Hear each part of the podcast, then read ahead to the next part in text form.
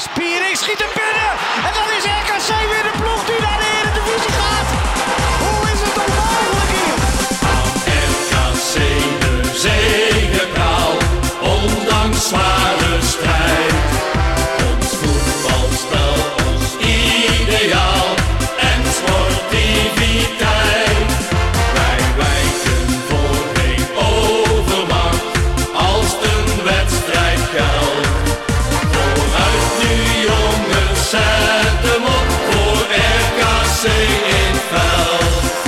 Vandaag geen reguliere uitzending, maar een heus jaaroverzicht. Want we nog eenmaal begonnen met dat o zo speciale stukje commentaar. Alle hoogtepunten komen voorbij en we kijken natuurlijk uitgebreid terug op dit bewogen jaar. In dit jaaroverzicht van RKC Nu, de podcast. gezellig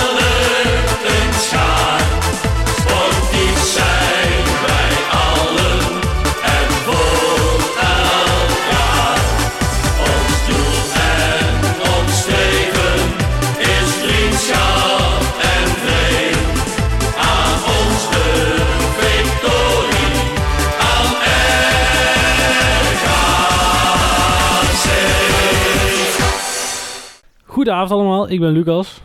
En ik ben Tim. En samen gaan we vandaag terugblikken op dit bewogen jaar, zowel rondom de club als rondom RKC Nu. Uiteraard beginnen we dat in januari, waarin de allereerste aflevering van RKC Nu de podcast online kwam. En dat klonk ongeveer zo. Eh, welkom, eh, welkom luisteraars, welkom bij de gloednieuwe, de gloednieuwe podcast eh, die, eh, die vanaf deze maand toch eh, iedereen zijn, zijn eten in mag eh, knallen. Eh, ik ben Lucas en naast mij zit eh, Bram Vingerling, welkom. Eh, ook te, te vinden op Twitter als @bvlin. B. Vingerling. B. Vingerling. eh, ook via ons eigen eh, kanaal natuurlijk vast wel vaak doorgelinkt. Ik ben ook op Twitter te vinden, @dumpolly. ook te vinden via onze eigen Twitter kanaal.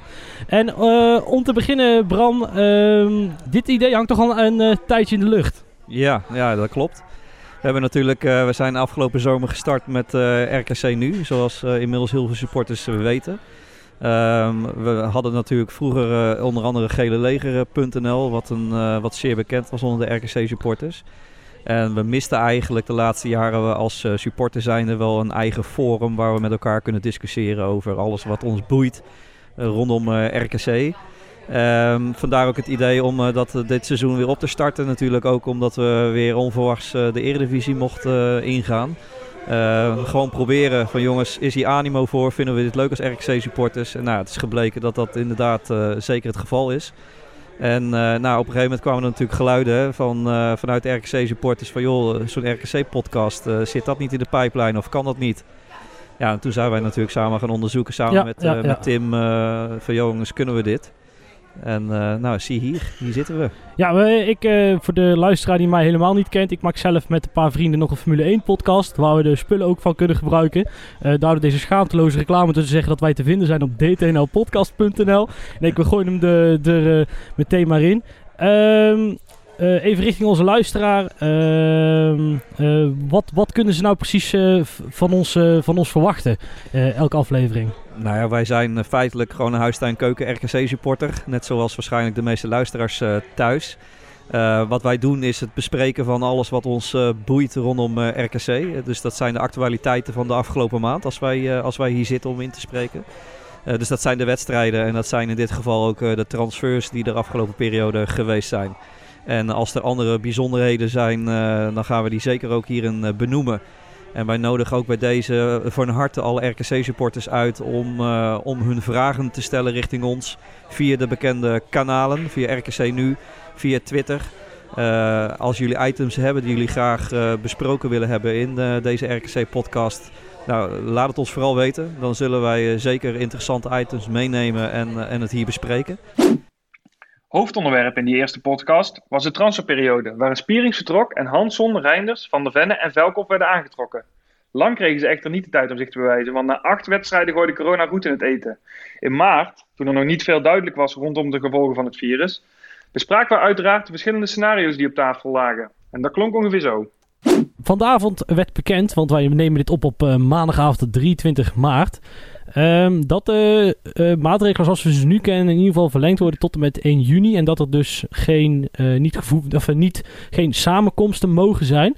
Waardoor wij ook concluderen dat er niet gevoetbald en ook niet getraind worden. Ehm, ja, dat gooit eigenlijk alle scenario's gooit meteen weg. Ja, dat klopt. Er, het lijkt nu al wel duidelijk welke kant op gaat. Natuurlijk heeft de KNVB, ik meen vanmorgen of gisteravond, vanmorgen de Telegraaf, hebben ze al aangegeven dat het, het doemscenario is eh, dat er niet meer gevoetbald kan gaan worden.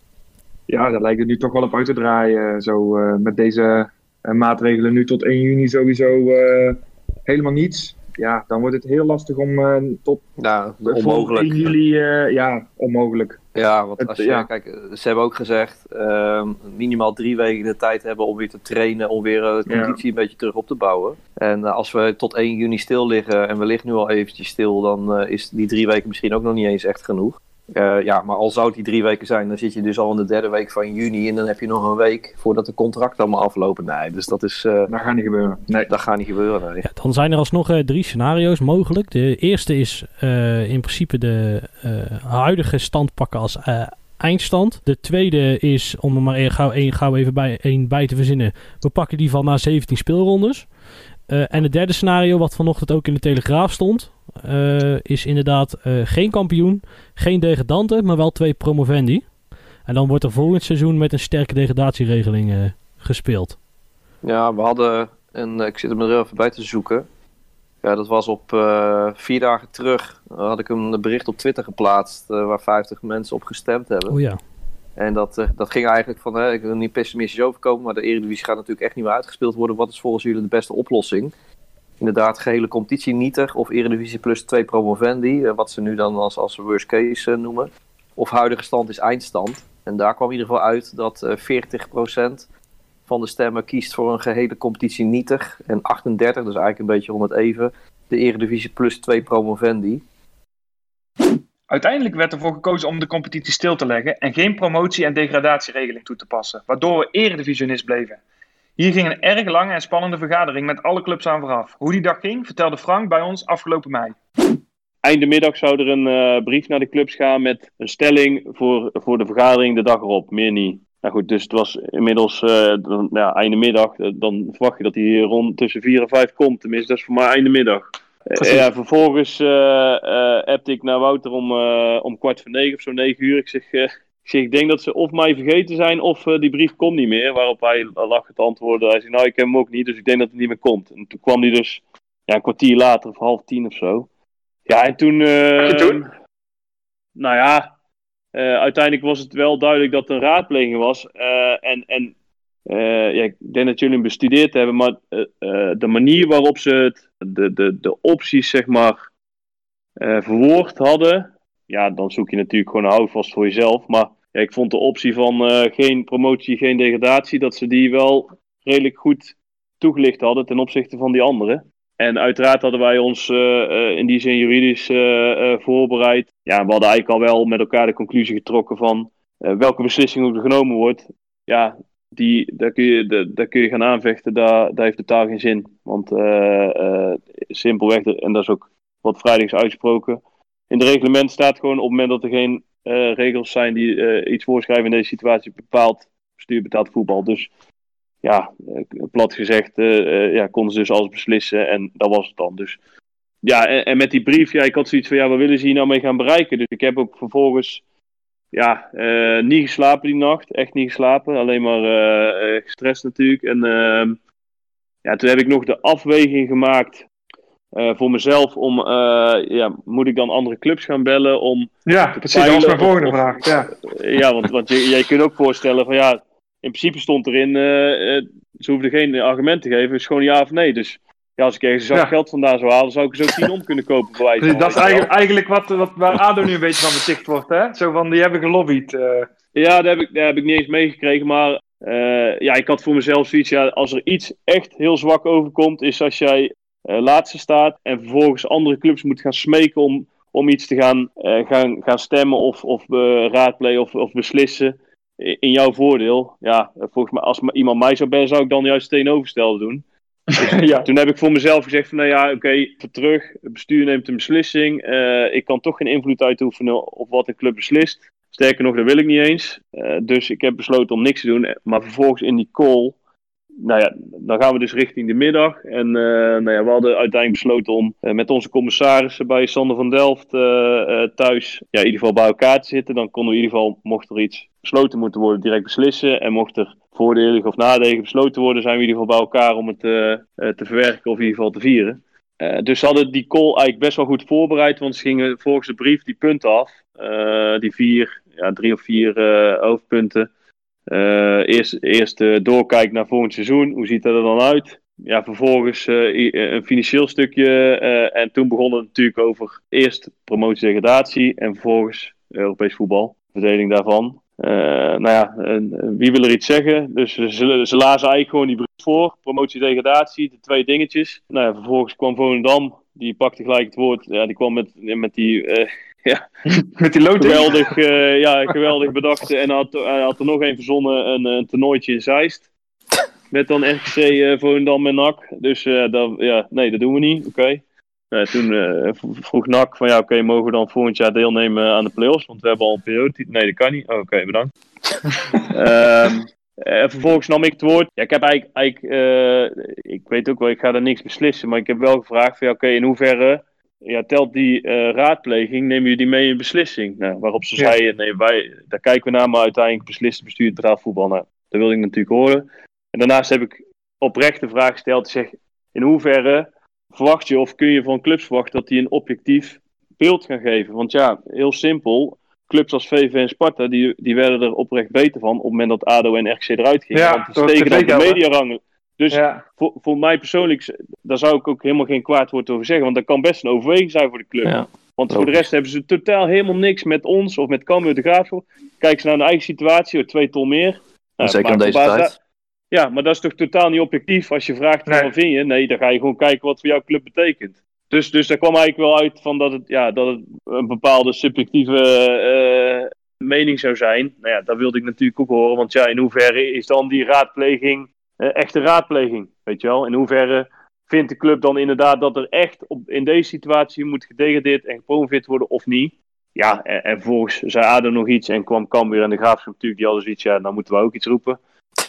Ehm nou, en en eh, vervolgens ging het over het Europees voetbal, waarin Utrecht een heel goed eh, eh, betoog hield. Eh, en uiteindelijk kwam het dus van, oké, nu gaan we even schorsen. Hebben jullie de tijd om je eh, raadpleging in te sturen? Ja, eh, inmiddels ging natuurlijk de mail de rest van die beste juristen eh, eh, over internet heen. En ik weet niet of jullie ook gemaild hebben, maar ja, nee, nee, nee. toen kwamen ze om kwart over vier volgens mij uit mijn hoofd terug. Ja, sorry, we kunnen nog niet, want we moeten een aantal mails verifiëren. Want in plaats van 34 hebben we er nu 1000 binnen. Ja, Laten we afspreken om half vijf terug te komen. Ja, vervolgens kwam er dus iemand om half vijf. En werd het inmiddels tien voor vijf dat ze terugkwamen. Ja, en toen ging het dusdanig snel dat ik niet eens door had. ja, ik- ze waren hem aan het inleiden. En hij begon natuurlijk met die, met die verhoudingen, die noemde hij als stemmen. Ja, toen hij daarmee begon, dat ik dacht, ja, nou zijn we eraan. Maar ja, toen trok hij een conclusie dat dat eh, te weinig was voor het eh, bestuur privaat voetbal. Nou ja, omdat er nog te lang te spelen is. Nou ja, dat was ook in principe het enige eh, wat wij altijd gezegd hebben. Ja, simpelweg, Ja. ja. ja, er zijn nog wedstrijden, spelen nog punten te halen. Dus daar, op basis daarvan kun je geen beslissing nemen. Hoe zuur ook, of hoe groot de voorsprong of achterstand ook is. Dus eh, we besluiten om niet te promoveren, niet te degraderen. Nou ja, klein eh, eh, vreugdedansje ontsprong toen natuurlijk. ja, waarop ja, vrij snel die call afgekapt werd dat de graafschap en de Cambuur nog wel heel boos nog een vraag stelde. En ja, vervolgens ging de telefoon bij mij weer tot diep in de nacht met alle journalisten en dergelijke. Maar ja, dat was inderdaad wel, wel een bijzonder, ja. bijzonder, Bijzonder. moment. En eh, ik zal het niet vergelijken met hoe ik eh, in Deventer op de tribune zat. Maar op de een of andere manier was het toch wel een, eh ja, een promotie-degradatiewedstrijd. Eh, eh, en zo hebben we hem ook wel echt beleefd, ja. Onze zomerstop eindigde meteen met een primeur. We gingen live op Langstraat FM. Het was toch een bijzondere en drukke zomerstop. We trapten het nieuwe seizoen af met een interview met Mo Allach. Welkom Mo bij ons, maar ook welkom terug. Ja, dankjewel. Het is ook eh, leuk om weer terug te zijn. Ehm, je werd inmiddels drie maanden geleden begonnen. Volgens mij tot op de nou ja, drie dagen, dat is precies, eh, Bijna, hè? precies Ja, eh, ja, ja, ja. drie maanden eh, geleden. Ehm, hoe lang ben je eigenlijk precies bij, met de RKC of eh, RVC of Franken in gesprek geweest voordat eh, daar de, de heugelijke dag was? Oh, dat, dat valt wel mee hoor. Dat valt eigenlijk wel mee. Eh, ik heb natuurlijk altijd wel de afgelopen jaren, dus sinds mijn vertrek, veel contact gehouden met, eh, met Ben. Eh van de makers. En eh, de afgelopen jaren ook met Frank en Willem. Willem is nog maar oud collega hè, van Vitesse. Ja. Was die commercieel directeur. Dus Willem van der Linden, ja, die, die was me al eh, goed bekend. En ja, met Frank ook altijd wel contact gehouden, een paar keer per jaar. Om eens te, te filosoferen, te sparren. Te kijken waar de, waar de club staat, waar ze naartoe willen. Dus nou, het was me niet vreemd in ieder geval. En, en waarom heb je nou gezegd van, joh, ik doe het toch? Nou, weet je, het is. ehm, eh, ik denk, wanneer was dat nou? Is het alweer tien jaar geleden? Ja, volgens mij Ja. tien, elf jaar geleden dat ik vertrok. Eh, een geweldig seizoen uiteraard, met promotie naar de eredivisie. Nou ja, goed, toen heb ik in ieder geval met Ben wel eh, de afspraak gemaakt van... joh, eh, als je me nog een keer nodig hebt, weet dat ik, dat ik er sta. En, want ik weet dat als die vraag gaat komen, of heel specifiek gaat komen... dan, dan, ja, dan weet ik ook dat daar een, een, een goede reden achter ligt. En eh, nou, die vraag werd me gesteld door de beide heren. En toen heb ik eh, eigenlijk wel heel snel ja gezegd hoor. Dat was niet zo ingewikkeld. Oké. Ja. Ehm, Frank kreeg de afgelopen, het afgelopen jaar nog wel eens kritiek vanuit eh, supporters en verschillende media dat hij best wel ehm, eh, eh, zuinig was op het geld om te investeren in, in, het, in de selectie, zeg maar. Nou, onder andere met het aantrekken van een gonge is hier denk ik verandering mee ingekomen. Ik weet niet of je iets kan zeggen over of er een afkoopsom betaald is. Mhm. Nou ja, weet je, jij zei net zuinig. Ehm, het is gewoon financieel verantwoord. Ik denk dat we met z'n allen ook wel eh, weten hoe het een paar jaar geleden hier eh, eraan toe ging. Hè? Dat dat het ontzettend lastig was voor RKC om überhaupt te overleven in het betaald voetbal. Nou, wil je serieus betaald voetbal bedrijven, dan zul je ook heel zuinig op je centjes moeten zijn. Dus dat vind ik meer dan terecht. Eh, en ik, ik, ik, ik werk nu al drie maanden, is vrij intensief met Frank samen. En ik vind dat hij dat heel erg, eh, heel erg goed doet. Dus je moet de balans vinden tussen investeren uiteraard. Maar aan de andere kant ook ja, je risico's goed analyseren. Eh, is, er, is er nu ge- geïnvesteerd ook in, sele- in nee, wij spelers? betalen geen transfersom. Nee. Dus Engonge is transfervrij in alle, principe spelers, naar... alle spelers zijn transfervrij binnengekomen, ja. Nee, maar kijk, ehm, bij Engonge was bijvoorbeeld het... dat is dan, die pak ik, pik ik eruit. Want daar waren da- wel in de media verschillende geluiden over... dat er clubs met Club Brugge niet uitkwamen. En dan wel met bij RKC. Ja, nou, noem het maar eh, creativiteit in, eh, in, eh, in optima forma. Oké, dus zij, er zit een doorverkooppercentage in, denk ik, als ze hem verkopen. Mag ik die conclusie... Nou, er, zit, er is volgens mij geen enkele speler die geen doorverkooppercentage heeft. Oké. Of club, dus dat, is, dat is niet nieuw. Ja, je hebt eh, bij je tekenen, wat ik heel tof vond, eh, gezegd dat je echt op de lange termijn eh, hier nou deze klus oppakt. Ehm, en dan komt natuurlijk altijd een flauwe vraag waar jij je over vijf jaar ziet. Is dat met RKC in de eredivisie? in, de het betaald voetbal is vijf jaar geen lange termijn, hè? Ja, dat is eeuwig bijzonder toch? lange ja, termijn. ja. Nee, ik, ik heb in ieder geval, eh, voordat ik hier teken, eh, ja, in ieder geval aangeven, luister, ik blijf zo lang als nodig is. Laat ik het zo zeggen. En of dat nou een jaar, twee, drie of vier jaar is, ja, daar bind ik me echt niet op vast. Eh, het belangrijkste vind ik nu is dat we de, de club voor de lange termijn in de stijgers moeten, moeten krijgen. En dat is waar ik nu volledig mee bezig ben. En ik heb één ding geleerd. Ja, bind je niet te veel vast aan, eh, aan, aan tijd in het betaald voetbal. Want eh, er is niks eh wispelturiger dan, dan de voetballerij. Maar met uitzondering RKC Waalwijk eh, uiteraard. Want dat is voor mij geen wispelturige keuze die ik gemaakt heb. Die keuze heb ik wel overwogen gemaakt om echt mijn steentje bij te, eh, bij te dragen. En eigenlijk is het eh, heel simpel. Ik blijf zolang het, zolang het echt nodig is. Wat is wat echt nodig is? Snap je? wat hang je daar een bepaalde... ja, hoe definieer jij die opdracht voor jezelf? Is dat heel concreet? Is het ook een gevoel? Beide. Ik ben ook wat dat betreft een gevoelsmens. Eh, kijk, je moet je ook voorstellen, ik kom eh, mijn laatste club dan, hè, Vitesse vandaan. Eh, daar had ik een eerste helft, dan tweede helft al. Dan had ik natuurlijk de academie, de profscouting, de academie scouting, het medische gebeuren, het fysiologische gebeuren, het voetballab. mijn financiële huishouding, noem maar op. Dus ja, daar had ik een grotere toko te leiden als het ware. Nou, ja, hier bij een club als RKC heb je alleen met een eerste helft te maken. En de scouting uiteraard. Eh, dus ja, voor mij is dat ook echt schakelen hoor. Dus voor mij is het echt even, in- als het gaat om energiehuishouding, even kijken, oké, er is nog wel wat over. En hoe kan ik dat het beste inzetten voor de dingen die ik nu aan het doen ben. Ehm, kijk, als je een missie hebt, ja, dan, dan moet daar ook een bepaalde cultuur aan, eh, aan gekoppeld worden. Van hoe wij hier met elkaar omgaan. Hoe we de zaken organiseren. En dat moet uiteindelijk dan niet afhankelijk worden van poppetjes. Dat moet niet afhankelijk worden van mij of van Frank of van Fred Grim of, of Lars van uh, Lamboy van de scouting. Nee, dat moet echt in de DNA van de club gegoten zitten. En dat, dat, als, ik het, als, ik, als, ik het, als ik het zo mag definiëren, vind ik dat het allerbelangrijkste. Zorgen dat het hier eigenlijk, een, of eigenlijk, het moet normaal zijn dat als je binnen RKC werkt, dat talentontwikkeling bij ons echt uh, vooraan staat. En vooral de manier waarop we met elkaar omgaan. is geen Calimero-gedrag, lat hoog leggen. Ik heb Ja. nog nooit iemand hoog zien springen door een lat laag te leggen. Dus dat, dat zijn een aantal, eh, ja, hoe noem je dat? eh, professionele eigenschappen die ik echt eh, de komende tijd in de club terug wil zien. Dan pas is de, is, is, is, is de missie geslaagd wat mij betreft. Ik wil je ontzettend hard bedanken dat we dit half uurtje van jouw tijd mochten, mochten invullen. En eh, ja, ik hoop dat we elkaar over een paar maanden misschien nog een keer eh, kunnen spreken. En wie weet. Misschien komen komen we elkaar nog tegenkomen hier op de club. Misschien. Ja, on- ongetwijfeld. Hè? Dus we moeten even kijken welke zones jij je mag begeven. Oh ja. Maar eh, hè, het blijft corona. Nee man, eh, hartstikke fijn, leuk om te doen en eh, altijd welkom. Nou, top, dankjewel. Ja, joep. Vervolgens keken wij halverwege september al terug op de spelers die op dat moment al zijn aangetrokken. Een korte compilatie. Maar wat Tim zegt is natuurlijk wel waar. Hè? Het is natuurlijk echt wel een heel groot verschil eh, dat we jarenlang eh, Ja. ja, heel erg korte termijn bezig waren. Eh, noodgedwongen natuurlijk ook gedeeltelijk.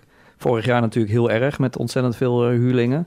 Nu gedeeltelijk nog steeds. Hè? De- eerlijk moeten we zijn. Anita Olzakken, dat zijn jongens die zijn in principe maar voor een jaar op dit moment bij de club. Maar inderdaad ook de eerste contouren van, een, van, een, van het bouwen van een nieuw RKC... die zijn duidelijk zichtbaar met twee jonge jongens voor drie jaar... en, eh, en natuurlijk de verlenging van, eh, van Fred Grim zelf. Dan eh, de nieuwe grote man in de goal. eh Kostas Lamproe. Ja, top eh, aankoop. Het is geen aankoop, maar super. Een goede keeper, Ja, ja. In ieder geval eentje ons. met de eredivisie-ervaring. En die, die hadden we niet. Eh, ja, die heeft zijn diensten wel bewezen, denk ik, in, in de Nederlandse eredivisie. Ja, en nou, dat heeft hij nou wel. Eh, linksback hebben we eh Thierry Lutonda. Ja, gehuurd. Ja, talentvolle jongen. Ja. Eh, voor de rest kan ik daar nog niet heel veel over zeggen, persoonlijk. Volgens mij heeft hij één wedstrijd gespeeld in de voorbereiding. Ja, toen zat ik volgens mij in de Vive la France. Ja, was er Dus niet, eh, nee. Nee, ja, afwachten. Ik gok dat hij gehaald is voor achter eh, kwasten. Maar Ja, de- kijk, hij kan denk ik dit jaar heel goed inderdaad achterkwast eh, de boel bekijken. En als dat goed bevalt, dan kan RKC hem vastleggen. En dan kan hij wellicht volgend jaar de nieuwe linksback zijn. Kwasten die zit natuurlijk wel iets meer richting de pensioenleeftijd. ja, en die zal ook niet het hele seizoen eh, heeft hij nog nooit gedaan. ongeschonden uitkomen. Nee, dus, ook, eh, ook dat. ja. Dus die zal zijn minuten wel gaan maken dit jaar, ja. En dan onze eh, Israëlische aanwinst, eh Nicolas Olzak. Eh, een jongen die met een geweldig balgevoel. Dat zagen wij eh, Almere uit meteen. Ja, ja, viel meteen op, hè.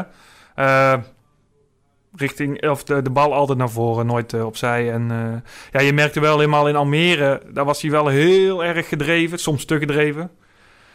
Eh, ja, ik, ik denk dat dat een prima dat vind ik is. echt zo'n trainersterren. Nee, ja, maar, nee, maar soms vloog hij erin of dat, of dat hij eh, de Champions League finale speelde. En toen speelde hij uit bij Almere in een oefenwedstrijd, weet je wel. Ja, Nou goed, dat is ook een mentaliteit. Ja, wil ze laten zien. Dat is nee, ja nee, zeker. Maar de vraag is of dat er altijd heel de wedstrijd moet. Het is in ieder geval een geüpgrade Ringstra. Ja, ja. En eh, ja, ik denk dat we daar wel blij mee mogen zijn. Eh, nou, het is een beetje het lijstje afwerken. Ehm, we hebben onze Tuba op links centraal achterin. De, de nieuwe Hannes. Ja, dat Ja. is hopen, hè. Zat bij de selectie van Jong Ja. België afgelopen week. Niet Heeft ingevallen. Nee, Nee, niet nee. ingevallen. Oh. Maar hij zat er wel bij. Dus dat eh, een, hele talentvolle lichting ook van, van Jong België. Won ook met 4-1 van Jong Duitsland. Ja. Dus het feit dat hij wel bij die selectie zit, eh, volgens mij zelfs voor het eerst, eh, als ik het goed had begrepen, zegt wel iets over zijn, eh, zijn kwaliteit.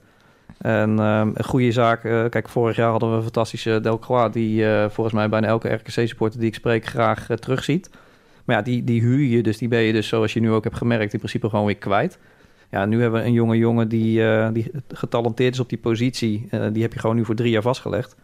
Dus in het ergste geval, tussen aanstekers, doet hij het fantastisch. Maar dan heb je eh, komende zomer met nog twee jaar te gaan... eh, kun je een leuke transfersom voor zo'n jongen krijgen. En dan ben je dus inderdaad iets aan het opbouwen met elkaar.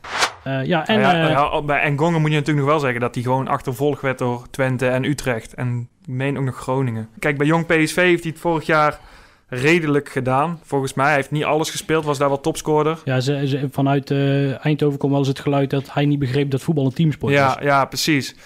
Eh, en ik geloof dat zijn afkoopsom voor PSV 7 ton was. Ja, Ja. 7,5 of zo. ja. 7,5, ja. ja. Het, kijk, het feit dat Utrecht bijvoorbeeld hem wil hebben... en dat die er een paar weken voordat hij bij RKC te- tekende niet uitkwamen... ja, dat, dat zegt wel een hele hoop natuurlijk. En dan hebben we natuurlijk uh, oud-gediende Vernon Anita, die is terug uh, op de Nederlandse velden. Daar ben ik, uh, word, word, ik eigenlijk steeds vrolijker van, naarmate ik hem elke keer weer zie voetballen. Ja, nee, zeker. Tegen Sparta ook een fantastische sprint terugzien doen, waarin hij toch erg snel was. Klopt, ja. ja. ja. dus dat gaf in ieder geval de burger moed dat hij fit genoeg is om, om snel ook van waarde te kunnen zijn. Frank heeft wel eens geroepen, wel, zelfs op 50% zal hij nog van waarde zijn. Ja, uh, nou, die 50% die heeft hij in ieder geval wel is, nu. Dan valt, dan valt Frank valt een beetje in de dorpspastoormodus. ja, of Rienstra was echt heel veel minder. Dat kan ja. natuurlijk ook. Maar, nee. maar ik ben, blij met, uh, ik ben blij met Anita. En ik denk dat we dat allemaal zijn. En je zag gewoon tegen Sparta ook. Hè. Dat is een jongen die slim, uh, die weet waar hij moet staan. Ja. Die vooral heel veel rust op het middenveld brengt. En die zich altijd vrij weet te spelen. ja, dus ja, in koppetje dat dat in ieder geval een grote stap voorwaarts is. Dan was daar de bekerwedstrijd thuis tegen Cambuur. Fox vond het niet nuttig genoeg om de wedstrijd uit te zenden en het zelf doen was te kostbaar. Dus zetten Tim en ik ons stemgeluid in om ouderwets de wedstrijd op de radio te verslaan. De volgende compilatie hebben we al een keer uitgezonden, maar omdat hij zo gaaf is. Nou, luisteraar, best luisteraar, welkom in het uh, Mannenmakerstadion waar wij vanavond gaan, uh, wij gaan kijken en jullie gaan luisteren naar RKC Waalwijk tegen Cambuur Leeuwarden. Hij fluit en we zijn afgetrapt. En dan speelt Richard van der Wende speelt de bal naar Melle terug achterin. Uh, die speelt hem breed op Touba. Ja, die speelt hem dan weer in op uh, Augustijns en weer terug. En dan is het eigenlijk gelijk de bal die diep gaat op Augustijns en Ola John aan de bal. En die speelt de bal dan aan de rechtsback Doke Schmid. Uh, dan gaat die bal, die komt voor. Gaat, kan er niemand tegenaan lopen? Ja, zo lijkt het wel. Maar die bal die wordt toch weggewerkt. En zo is het Antonia nu aan de linkerkant van het veld die die bal oppikt. En hem op... Nu... Ach, dat doet hij toch. Nou, die kan en dat doet hij. Laat zich verschrikkelijk in de luren leggen. Antonia legt er maar eens voor. Ah. En 1-0 voor Cambuur. Daar weet Pauwels voor zijn man te komen. Het is geen buitenspel. En zo is het 1-0 voor Cambuur na pak een beetje 30 minuten. Daar speelt Butunga de bal te ver voor zich uit. Asiel. Of, uh, nee, wat is het nou? Bangura. Bangura.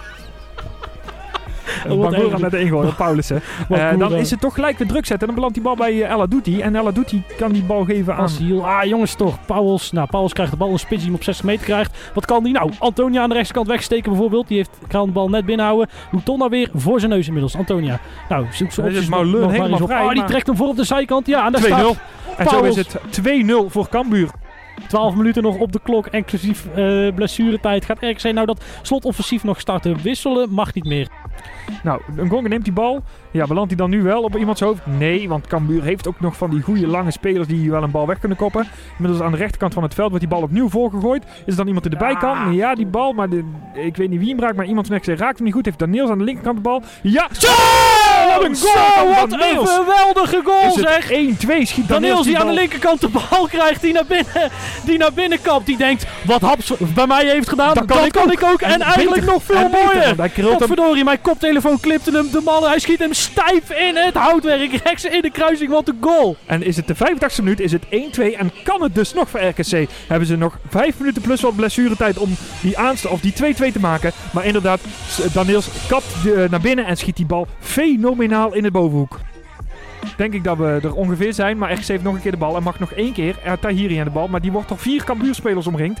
Nou, die kan nu wel doorlopen. Wat gaat hij dan doen? Wat gaat hij dan doen? Gaat de bal naar de buitenkant, naar Daniels. Dat zou je zeggen, dat is goed. Wat kan Daniels dan? Die gaat, maakt een actie. Probeert er langs te lopen. Ja, is het een is het niks? Zou je zeggen het is een penalty? Ja! 2-2! Ja! En Gogen schiet hem binnen. Het is ongelooflijk. Het is ongelooflijk. Daniels krijgt aan de linkerkant de bal. In de laatste minuut. Laatste, echt, het kan niet anders dan dit. Nou, Goat Eagles scenario ja, van wat ik net nog aanhaalde. Ja, het is verschrikkelijk. Dennis, de, Lennart Daniels haalt aan de linkerkant de bal. Geeft de bal voor. Komt bij Van der Venne terecht. Valt een beetje neer. Claimt een penalty.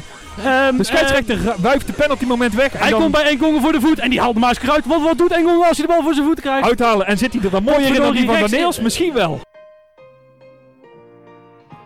Op 3 oktober kwam daar onverwachts het nieuws naar buiten dat de eerste door corona uitgestelde wedstrijd van het seizoen 2020-2021 RKC PEC Zwolle zou zijn. Een opeenstapeling van positieve tests deed RKC besluiten naar de KVB te stappen en daar is onder andere met de GGD en de Bondsraad besloten om de wedstrijd uit te stellen. In de uitzending van oktober belt Frank van Mosselveld in om ons uit te leggen hoe de ontwikkelingen elkaar snel opvolgden.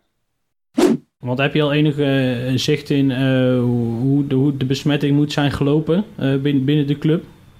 Nee, want het vreemde is, of vreemde, ehm, uiteindelijk de eerste drie gevallen hadden ook geen directe relatie tot elkaar. Dus de, we hebben, dan ga je dagen terug. En de enige relatie die we konden vinden is dat ze alle drie eh, eh, bij de wedstrijd FC Utrecht eh, zijn geweest.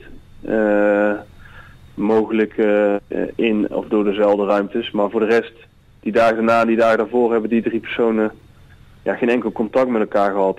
Ehm, dus dan is dat heel moeilijk te herleiden. En, en vervolgens eh, ja, de gevallen die daarna aan het licht komen, eh, ja, daar kun je ook niet met enige zekerheid zeggen dat het eh, van de een naar de ander is gegaan. Maar eh, ja, de, het feit dat het zo snel ging en op elkaar volgend, Ja. Ehm, ja, eh, kun je eigenlijk wel de conclusie trekken dat er toch een moment is geweest dat daar een, eh, een virusoverdracht heeft plaatsgevonden. En, en dat gaat, de, beslissing om aan de bel te trekken bij de KNVB is vooral door die tweede shift zeg maar, aan jongens die nog kwamen met klachten, toch?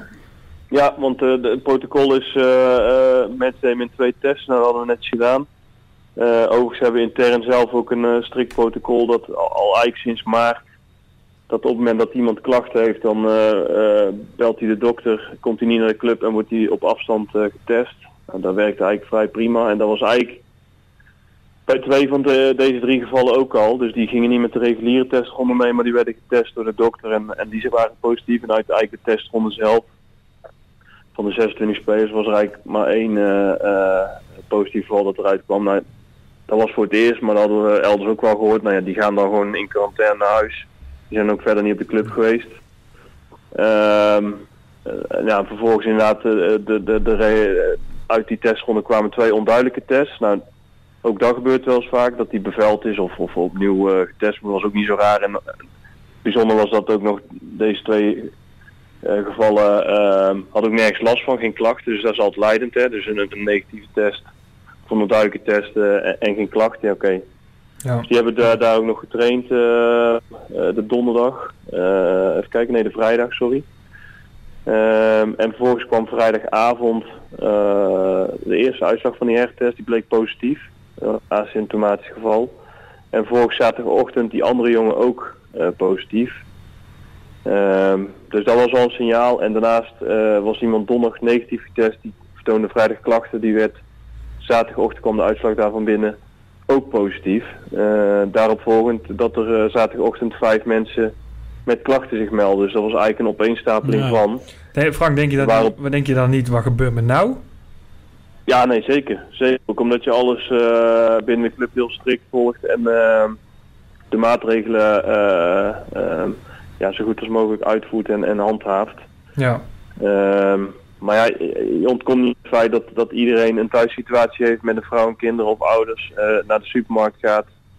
Eh, wij weten ook niet, ja, sommige jongens, ik kan me voorstellen dat ze samen een keer gaan lunchen of, eh, of afspreken, weet je wel. Dus ja, je ontkomt er niet aan dat, dat het, je kunt niet helemaal uitsluiten, laat ik het Nee, zo maar- zeggen. Alleen, nee, in principe eh, ehm, ja, hadden wij zaterdag gewoon kunnen spelen. Alleen, ja, ik vond dat, dat het dusdanig ernstig leek te gaan worden en achteraf ja, een hele goede call van twee jongens die donderdag gewoon negatief waren op eh, via de regels mochten spelen.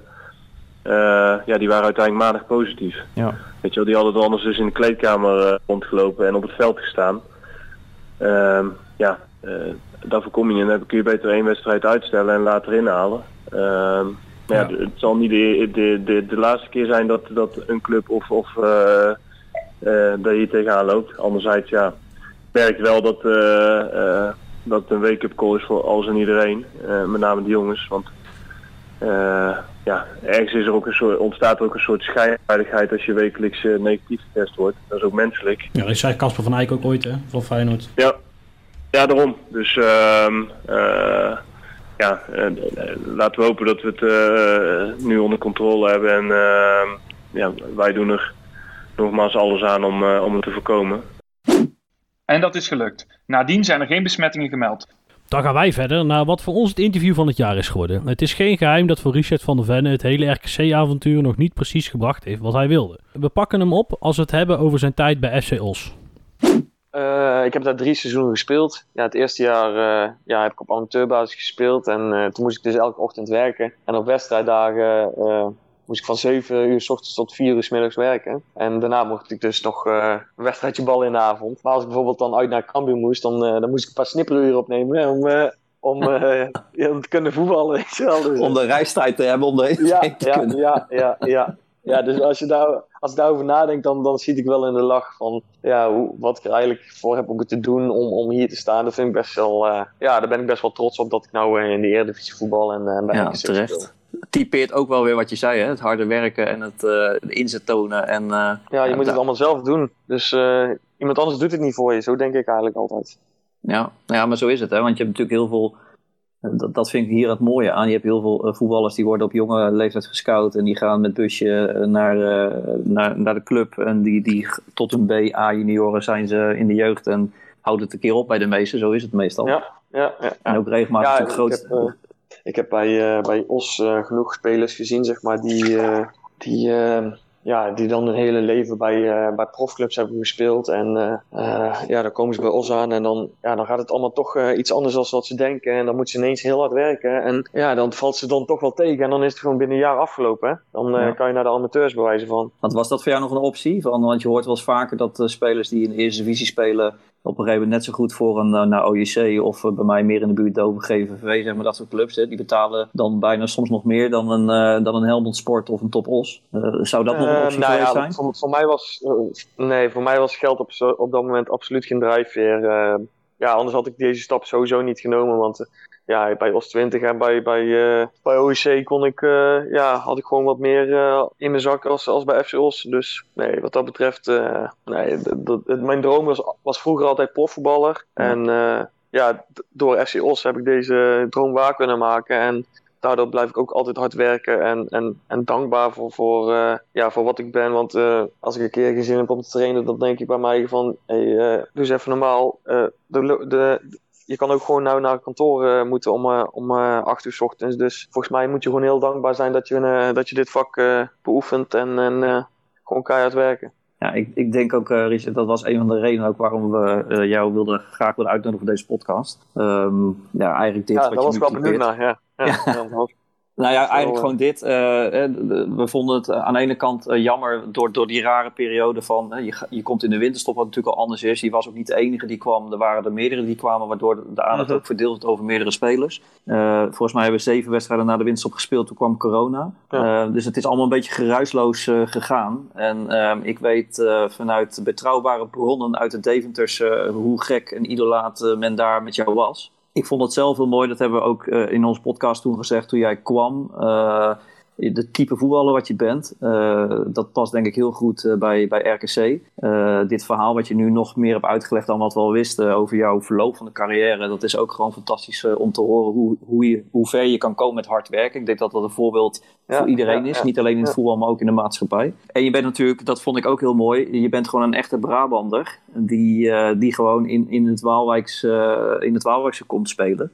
En, dat, en dat is ook gewoon iemand van dichtbij. Dat heeft toch altijd weer iets extra's dan als het van ver af is. Ja, weet je Dus- wat het ook is? Eh, eh, Soms dan zie ik in de voetbalwereld ook, ja, dat wil ik niet heel negatief doen, maar dan denk ik bij mij van, doe maar gewoon normaal, want je bent maar een voetballer, weet je wel. Je bent niks meer eh, of niks minder als, als een andere persoon en ja, ik, ik kan daar niet zoveel mee, weet je wel, met een andere persoon die, die zo is. Ik- doe maar gewoon normaal en dan doe je al gek genoeg. Dat is in ieder geval altijd mijn gedachte en daarmee kom je het verst, denk ik.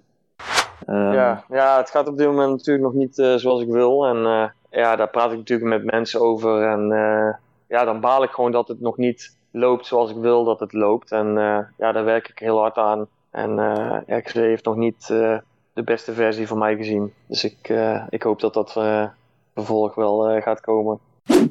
En beter werd het. Op de dag dat het interview uitgezonden werd, scoorde hij drie maal in een oefenwedstrijd tegen FC Utrecht. Daarna veroverde hij een basisplaats en zou in de eredivisie nog maar 28 minuten missen. RKC ging daarmee ook steeds beter draaien en pakte tot de winterstop nog 7 punten, waarmee het totaal op 12 komt en daarmee gaat het het nieuwe jaar in op de 14e plek. En zo kwam er een einde aan een enerverend RKC-jaar. Maar we zijn er nog niet helemaal. Want als donderslag bij heldere hemel kwam op 22 december het nieuws dat Mr. RKC Henk van Delft niet meer onder ons is. Treffender dan Bram deed kun je het niet beschrijven.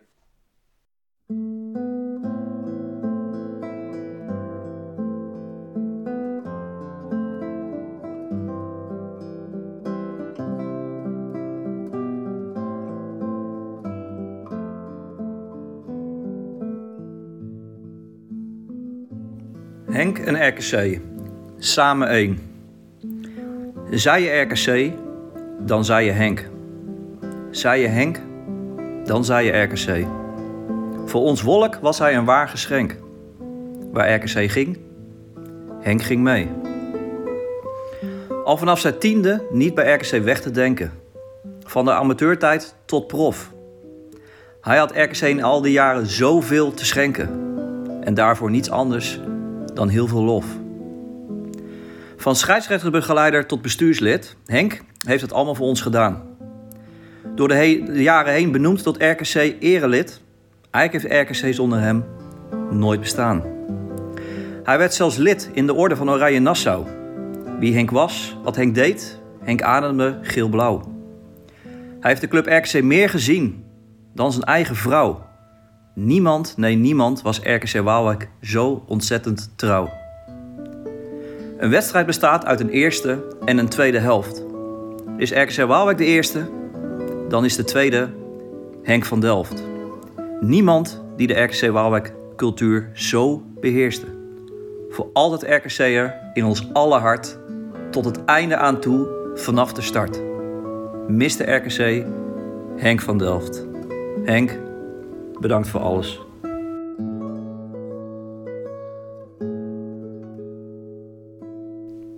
Op 30 december heeft Henk nog een afscheid gekregen door supporters. Zijn laatste rondje Akkelaan. Alle interviews zijn nog steeds in zijn geheel te beluisteren via rkcnu.nl slash podcast, maar ook via je favoriete podcast app zoals Spotify of Apple Podcast. Komend jaar gaat RKC voor Luisbehoud en wij van RKC Nu zullen daarbij zijn. We wensen iedereen een goed nieuwjaar en een beter 2021 dan 2020 was. Alhoewel dat misschien niet het meest ambitieuze doel is. En hopen jullie allemaal weer te zien, spreken of horen in een nieuw jaar. Tot dan! Doei doei!